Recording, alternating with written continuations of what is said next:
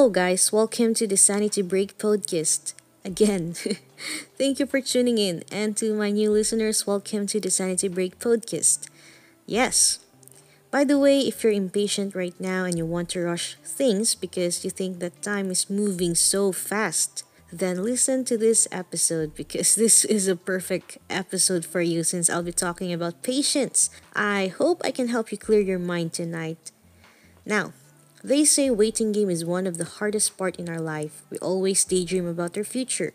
Stable life, nice job, genuine happiness, perfect peace of mind, perfect solitude.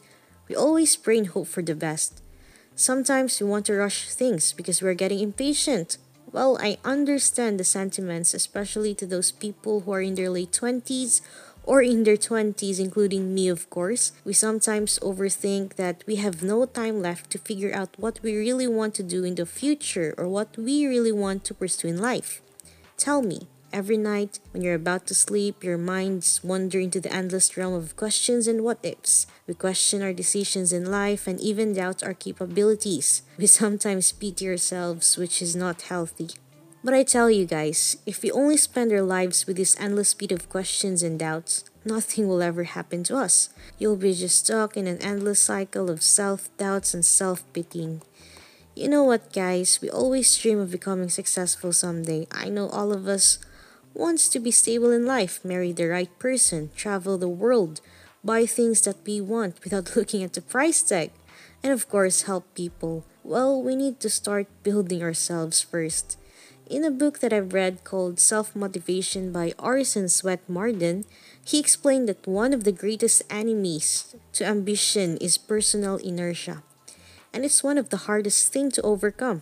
According to Marc Quinn in his blog called Overcoming Inertia, he said that our world is composed of infinite possibilities and choices, and choice is a paradox. I love how Marc Quinn stated in his blog that multiple choices can cause paralysis, in a sense that we are stuck between making the right or choosing the perfect choice. There is a push and pull situation inside of us. Marc also added that if we are struggling with this, then let's let's be more compassionate with ourselves. He stated that the quest for answers is an incredible journey. And yes, it takes time, talking about patience. Now, actually, his whole blog is amazing, guys. You can check it out. It's Overcoming Inertia by Marc Quinn. Marc with a C and Win with double N. Now, another one, we sometimes lose faith when we face struggles along the way. Most of us wants to have this and that but doesn't want to experience the hardship. I would like to include Marden again in this conversation.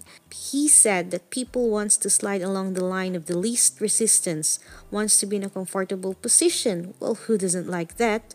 But he explained by citing a poem, he who would climb the heights sublime or breathe the purer air or life must not expect to rest in ease, but brace himself for toil or strife. There is no easy path to success, to be honest. It's really hard, especially if you're not blessed with the resources. Like, even though you want to improve your skills, you can't because you're not capable of buying this and that that is required in honing skills. But honestly, for me, I don't want to pity myself regarding this. Instead, I'm motivated to work harder. Maybe my road will be bumpier than others, but still I will take the challenge and learn and learn from it. Here's the thing too, I hope people will not rain in someone's parade, of course. It's not easy to build self-esteem, confidence, and even the drive to live. So if you come across a person who is very passionate, don't ruin their moment. So shout out to those people who are always trying. Love you guys. Everyone starts from the bottom. It takes time to accept yourself. It takes time to love yourself. It takes time to be good at something. It takes time to achieve things. It takes time. But of course, right now, in this very moment we have right now, which is the present, let's do something that our future self will thank us for.